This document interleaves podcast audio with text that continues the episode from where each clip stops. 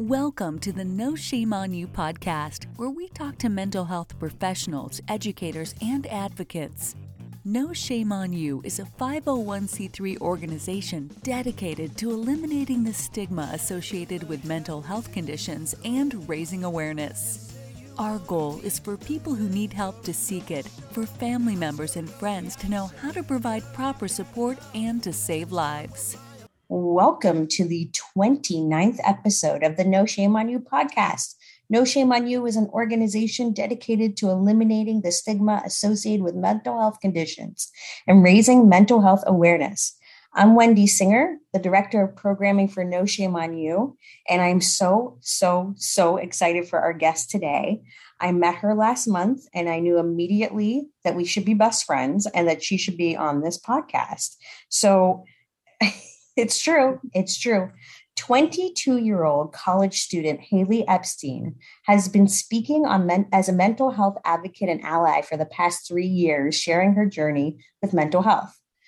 As founder of the It's Okay to Not Be Okay movement, Haley has spoken to thousands of teens, parents, educators, and communities about the stigma so many of us feel alongside our mental health in hopes of normalizing the conversation that we so often shy away from. And that's why she's the perfect match for No Shame on You, because we are all about having conversations, raising awareness, and eliminating stigma. Through open and authentic storytelling, discussion, and conversation, Haley not only talks about how to support yourself and those you love while going through a difficult time, but creates a space in which you are reminded that you're not alone, that asking for help is the bravest thing you can do. And and most importantly, it's okay to not be okay. Haley, welcome. How are you today? I'm good. That bio really does hype me up. It makes me seem like something so much bigger. I'm just, I'm it's good. pretty big and pretty cool, and you're pretty awesome. You. And you. you know, we I'm have a lot in common.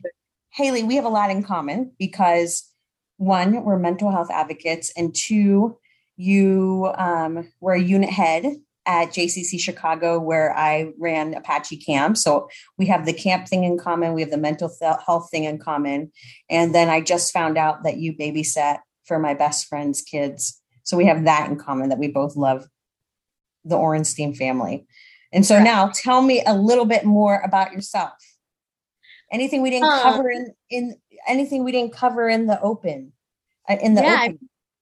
It really gets like the bread and butter about me. I um I'm 22. I go to Northeastern Illinois University. I'm a senior studying social work, so I'll graduate in a couple months with my BSW.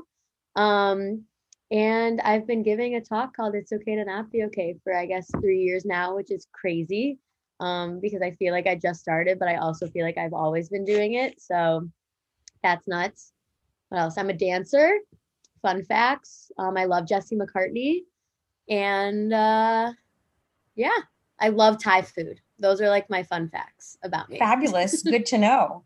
Um, so tell us about start with your mental health journey. Tell us a little bit about you and what you what you've experienced in your in your life. Yeah. So I, my whole life, I always say, I always described my childhood growing up as two different people.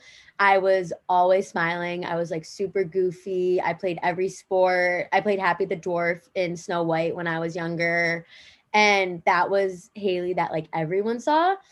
But if you were in my class in first grade, you knew that I couldn't face windows in a classroom because I had crazy anxiety attacks about clouds. That was like my big phobia as a kid.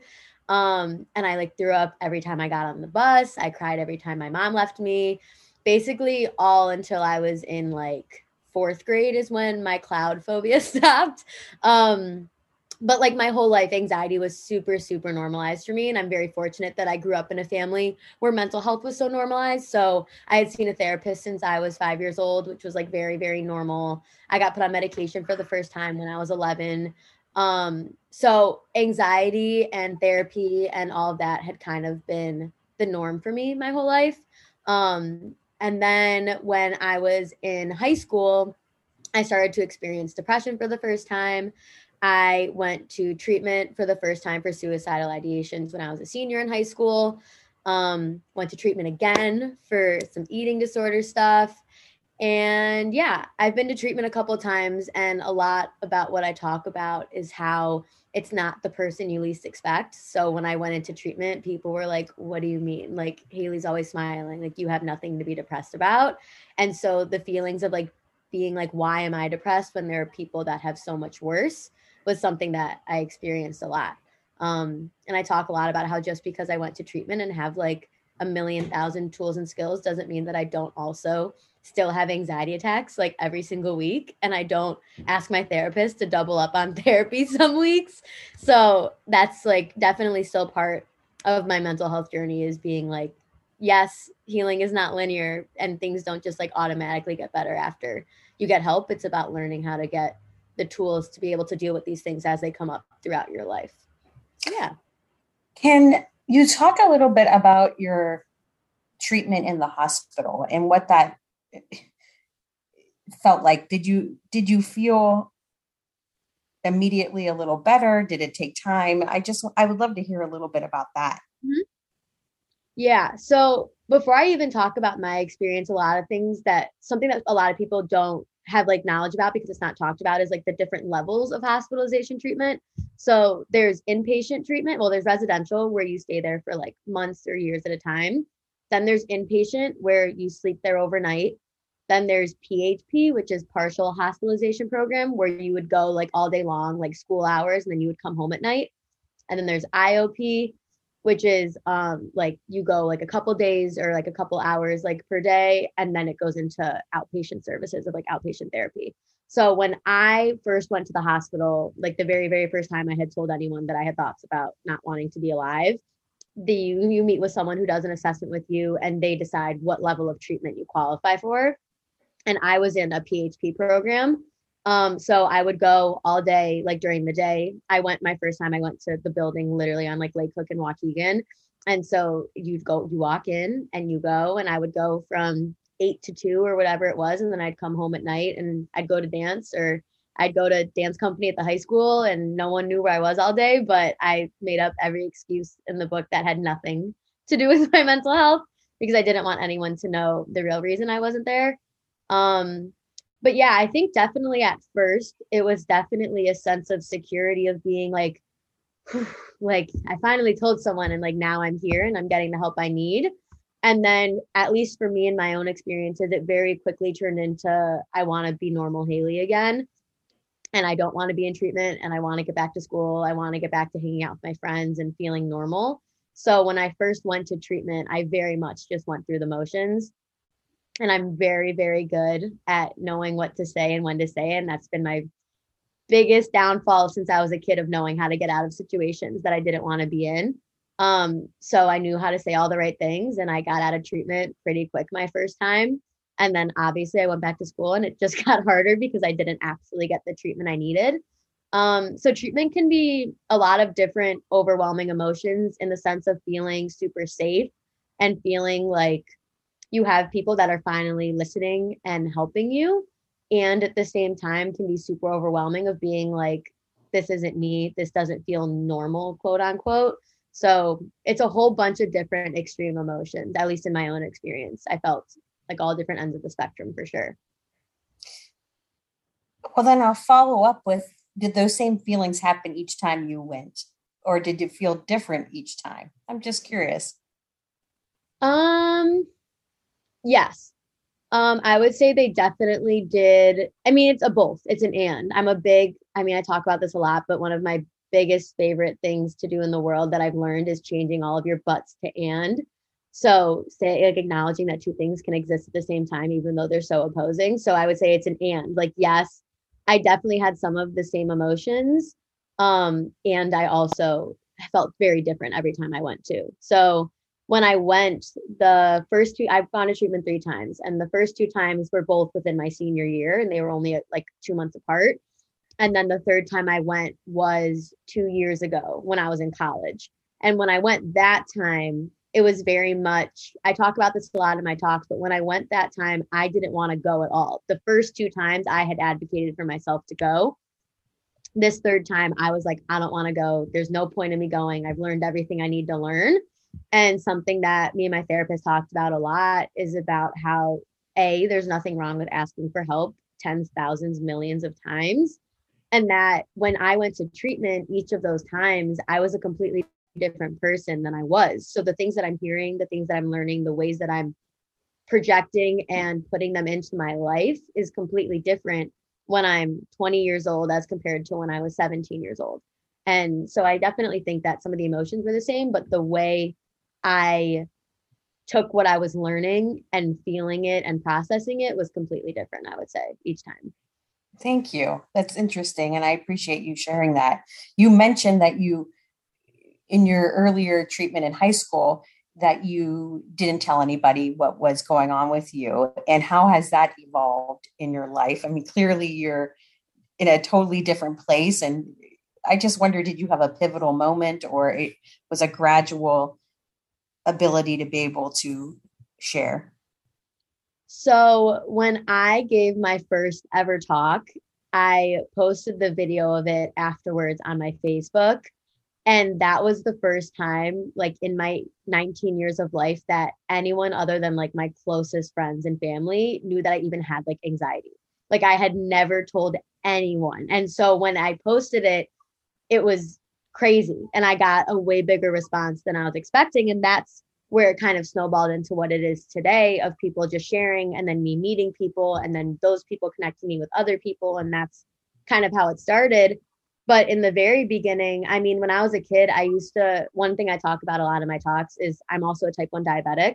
And I use my entire life, I've always used my physical health as an excuse to get out of things that I knew would make me anxious. So I didn't go to DC in eighth grade because I told people I like didn't find a room on time. I told people I had strep in seventh grade, so I didn't go to Springfield. And like at sleepovers, I would like take my meds before I went to bed, and I would tell people I like took Advil before I went to sleep and like put them in a different bottle. So then people didn't know that I was taking anxiety meds. And so I really was super closed off about it for a long time.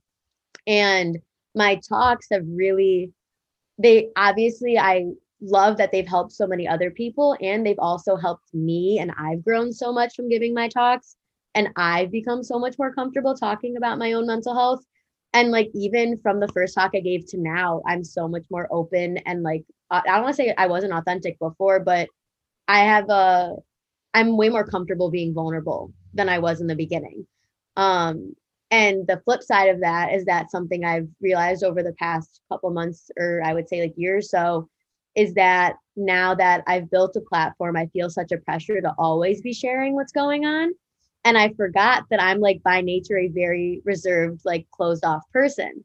And so I in this interesting dynamic of feeling like if I have a really bad day, I need to post about it so someone can relate to it.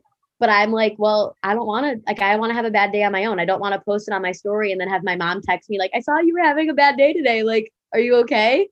and so that's where i'm at now of being like balancing of sharing and being comfortable sharing and also acknowledging the fact that a lot of me likes to keep things to myself.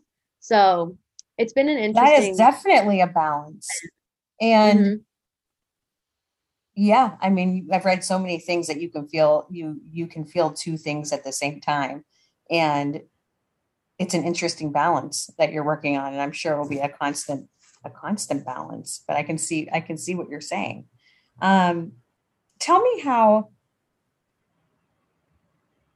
your friends and family have supported you on this journey on your life's journey and what that what that has been like for you so like i said before i am so unbelievably fortunate to have a family that is so understanding and accepting of mental illness from a very young age. I talk with kids all the time, every day, about how they have people in their lives who don't believe in mental health, don't believe in medication. And I was very fortunate to grow up having like everyone in my family was on meds. Everyone in my family went to therapy. It was like, okay, great. Now you're like officially an Epstein now that you like have a therapist at five. And it was like, great. Oh, and so I just have to interrupt you for a moment. We have yeah. the same thing in my family and we say and when that happens we say welcome to the family I seriously, one of my family members, I had like one family member who had not had a therapist of like all of us, like all my cousins, everything. And he finally just got one. And I was like, well, now you're officially in the family. Welcome to the family. Um, so I was very fortunate to have that. And at the same time, I um I talk about this a lot. I have an internship this year um, at a psychiatric hospital, and I talk with, I work with the adolescent girls and boys specifically. And a lot of times, parents have a difficult time helping their kids. And something I talk about with my patients, like the kids a lot, is how our parents are not born knowing how to parent a child with severe mental illness. Parents are not born being like, this is exactly the right way that I'm supposed to help my child that is feeling suicidal. This is the exact way I'm supposed to help my child who has extreme anxiety. And so in the beginning, a lot of my friends and family weren't supportive in the way that I needed them to be. And it wasn't because they were like, sorry, I'm swearing, like it's not because they were, it was literally because they just didn't know how to help because they weren't taught. And I wasn't able to communicate, this is how I need you to help me.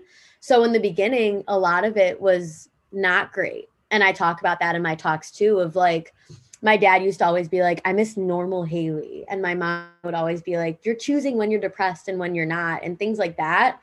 And so it took time of being like, here's how I need you to help me. Here's what works for me. And then eventually getting to a point now where we can have conversations and talk about things. But I think a lot of when someone is going through something so severe with mental illness, it is so much a learning curve for not just the person with the mental illness, but also for the family, for the friends, for whoever. Because again, no one's taught how to do it. And unless you tell the person, this is what I need from you, they're not going to know how to help you correctly. So they definitely now, I mean, my friends and my family are amazing now. Um, but it also definitely like takes time. And so it doesn't just happen right away, which can be frustrating.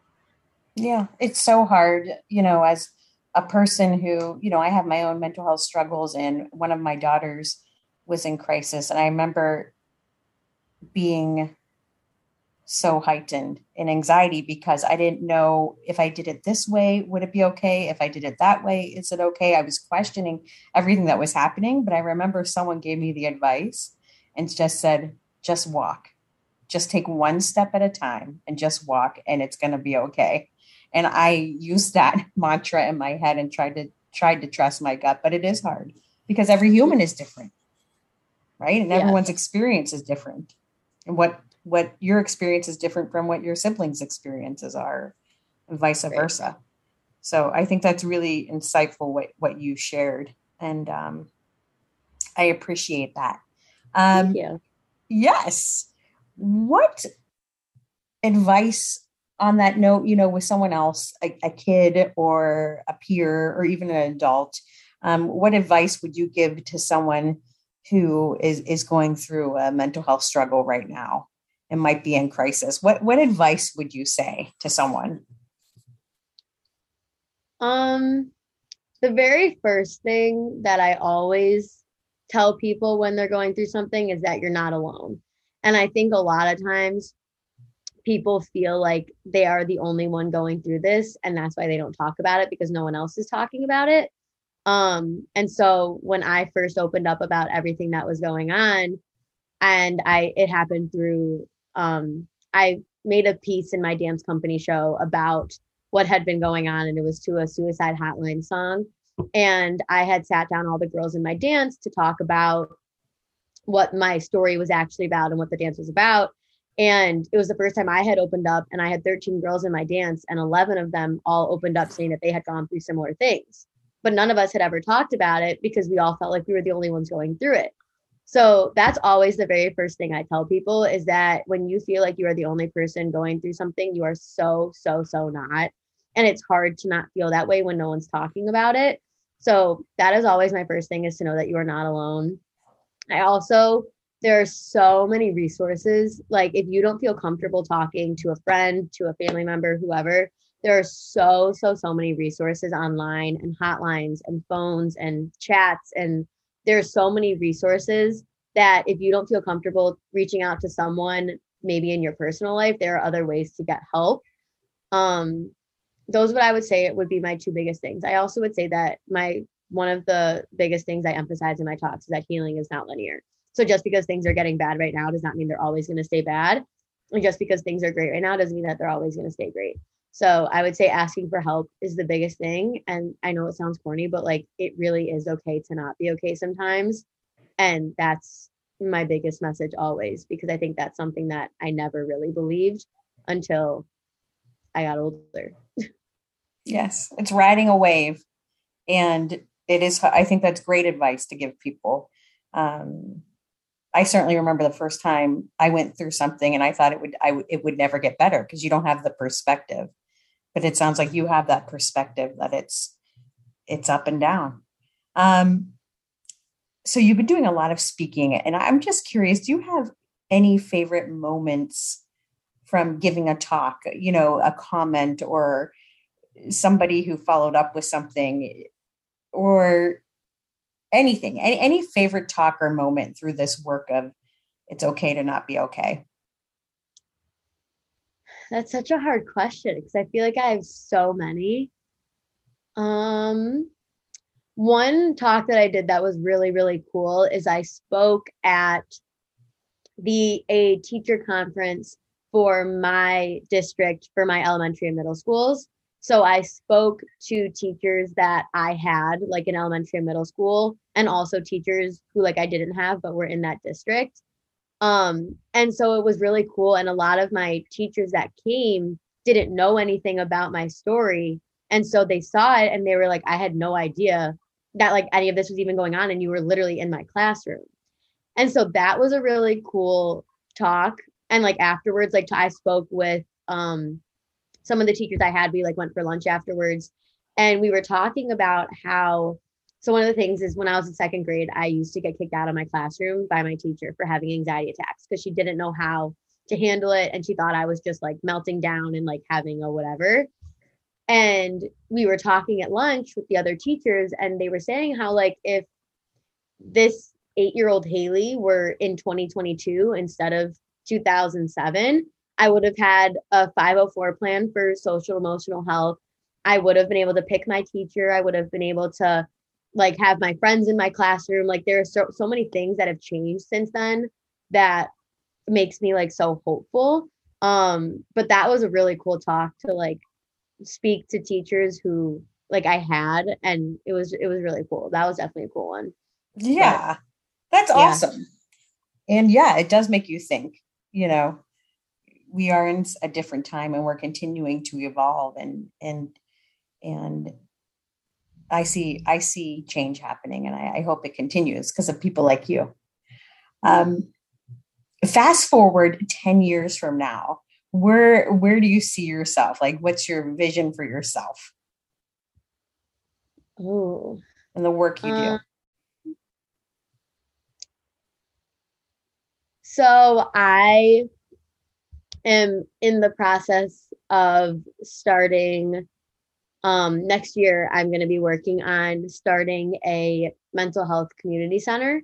So i'm working with a bunch of different organizations to start working on that. And without giving too much away that's something that i'm really excited about and can see being a very strong possibility. My eyebrows so, are going up to the podcast world. You can't see my expression but my eyebrows just went up. Um so that is definitely where I probably see myself. I could also see myself being a school social worker. I could also like I'm still going to be teaching dance. I don't know, maybe I'll have a kid. I have no idea. Um puppies. I would love. I just I am very much a go with the flow kind of person. It's so it's so funny. I'm very go with the flow, but I'm also very type A, need to plan everything. So I have plans in place, but I also am just open to whatever kind of happens. Um, but I definitely see myself doing something big. That's the goal. Ride the wave, Haley, and it will come because you're an authentic, you're an authentic, wonderful person, and it will, the universe will open up for you. How so? You know, with everything that you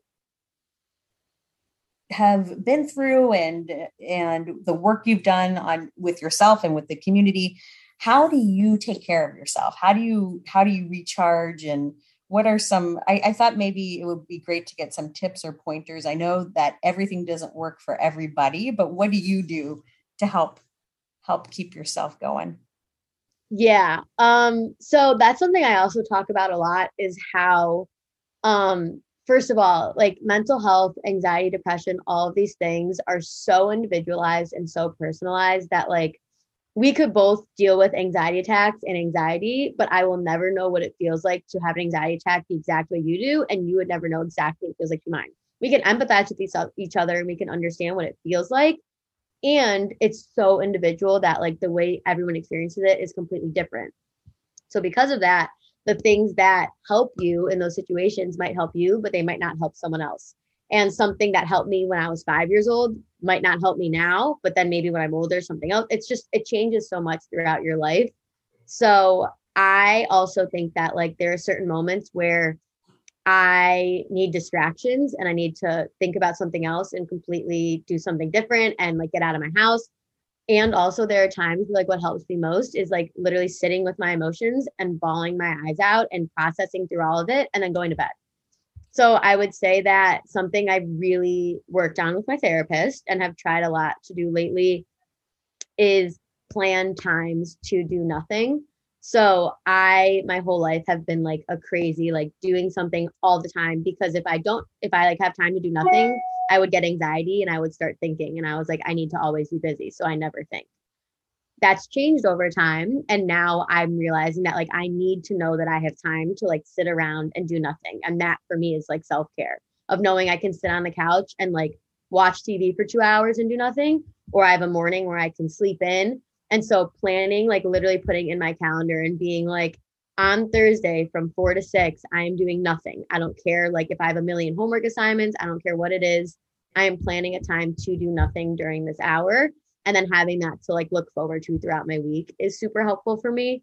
Um, so I would say my self-care looks different every day depending on what I need, which I think is probably how a lot of people probably feel. So it depends on like what you need that day. So I would say that's been my biggest one. Um, but yeah, just prioritizing like that make me feel good over things like I quote unquote like should be doing. Yeah. And rest recharges recharges you. Um, I'm laughing because today is National Sleep Awareness Day. So I think mm-hmm. when we're done with this, we should all take a good cozy nap. I think that sounds in support like of that. so how do people get in touch with you, Haley, if they are interested in learning more about you or booking you for an event? I've already referred you to a couple high schools. I don't know if you've gotten a call. We'll check on that later. But tell us how people could get in touch with you. Yes. So you can find me on Instagram or on Facebook.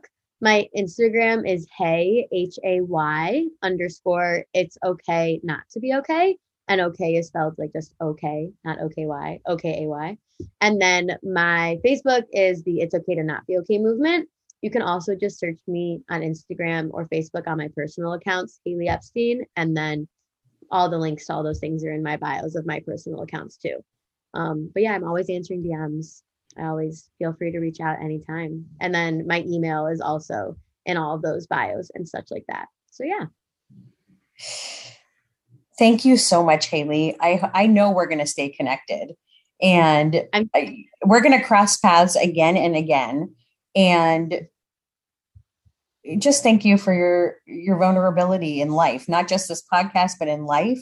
And you make a huge difference, and um, you make the world a better place. So thank you for coming. Oh, thank you so much. I mean, touche. Everything you guys are doing is unbelievable. So please, it's my pleasure. Let's keep doing it together. Let's keep making Sounds good trouble. Good trouble. I'm here for it. Well, thank you again, everybody, for attending our podcast today.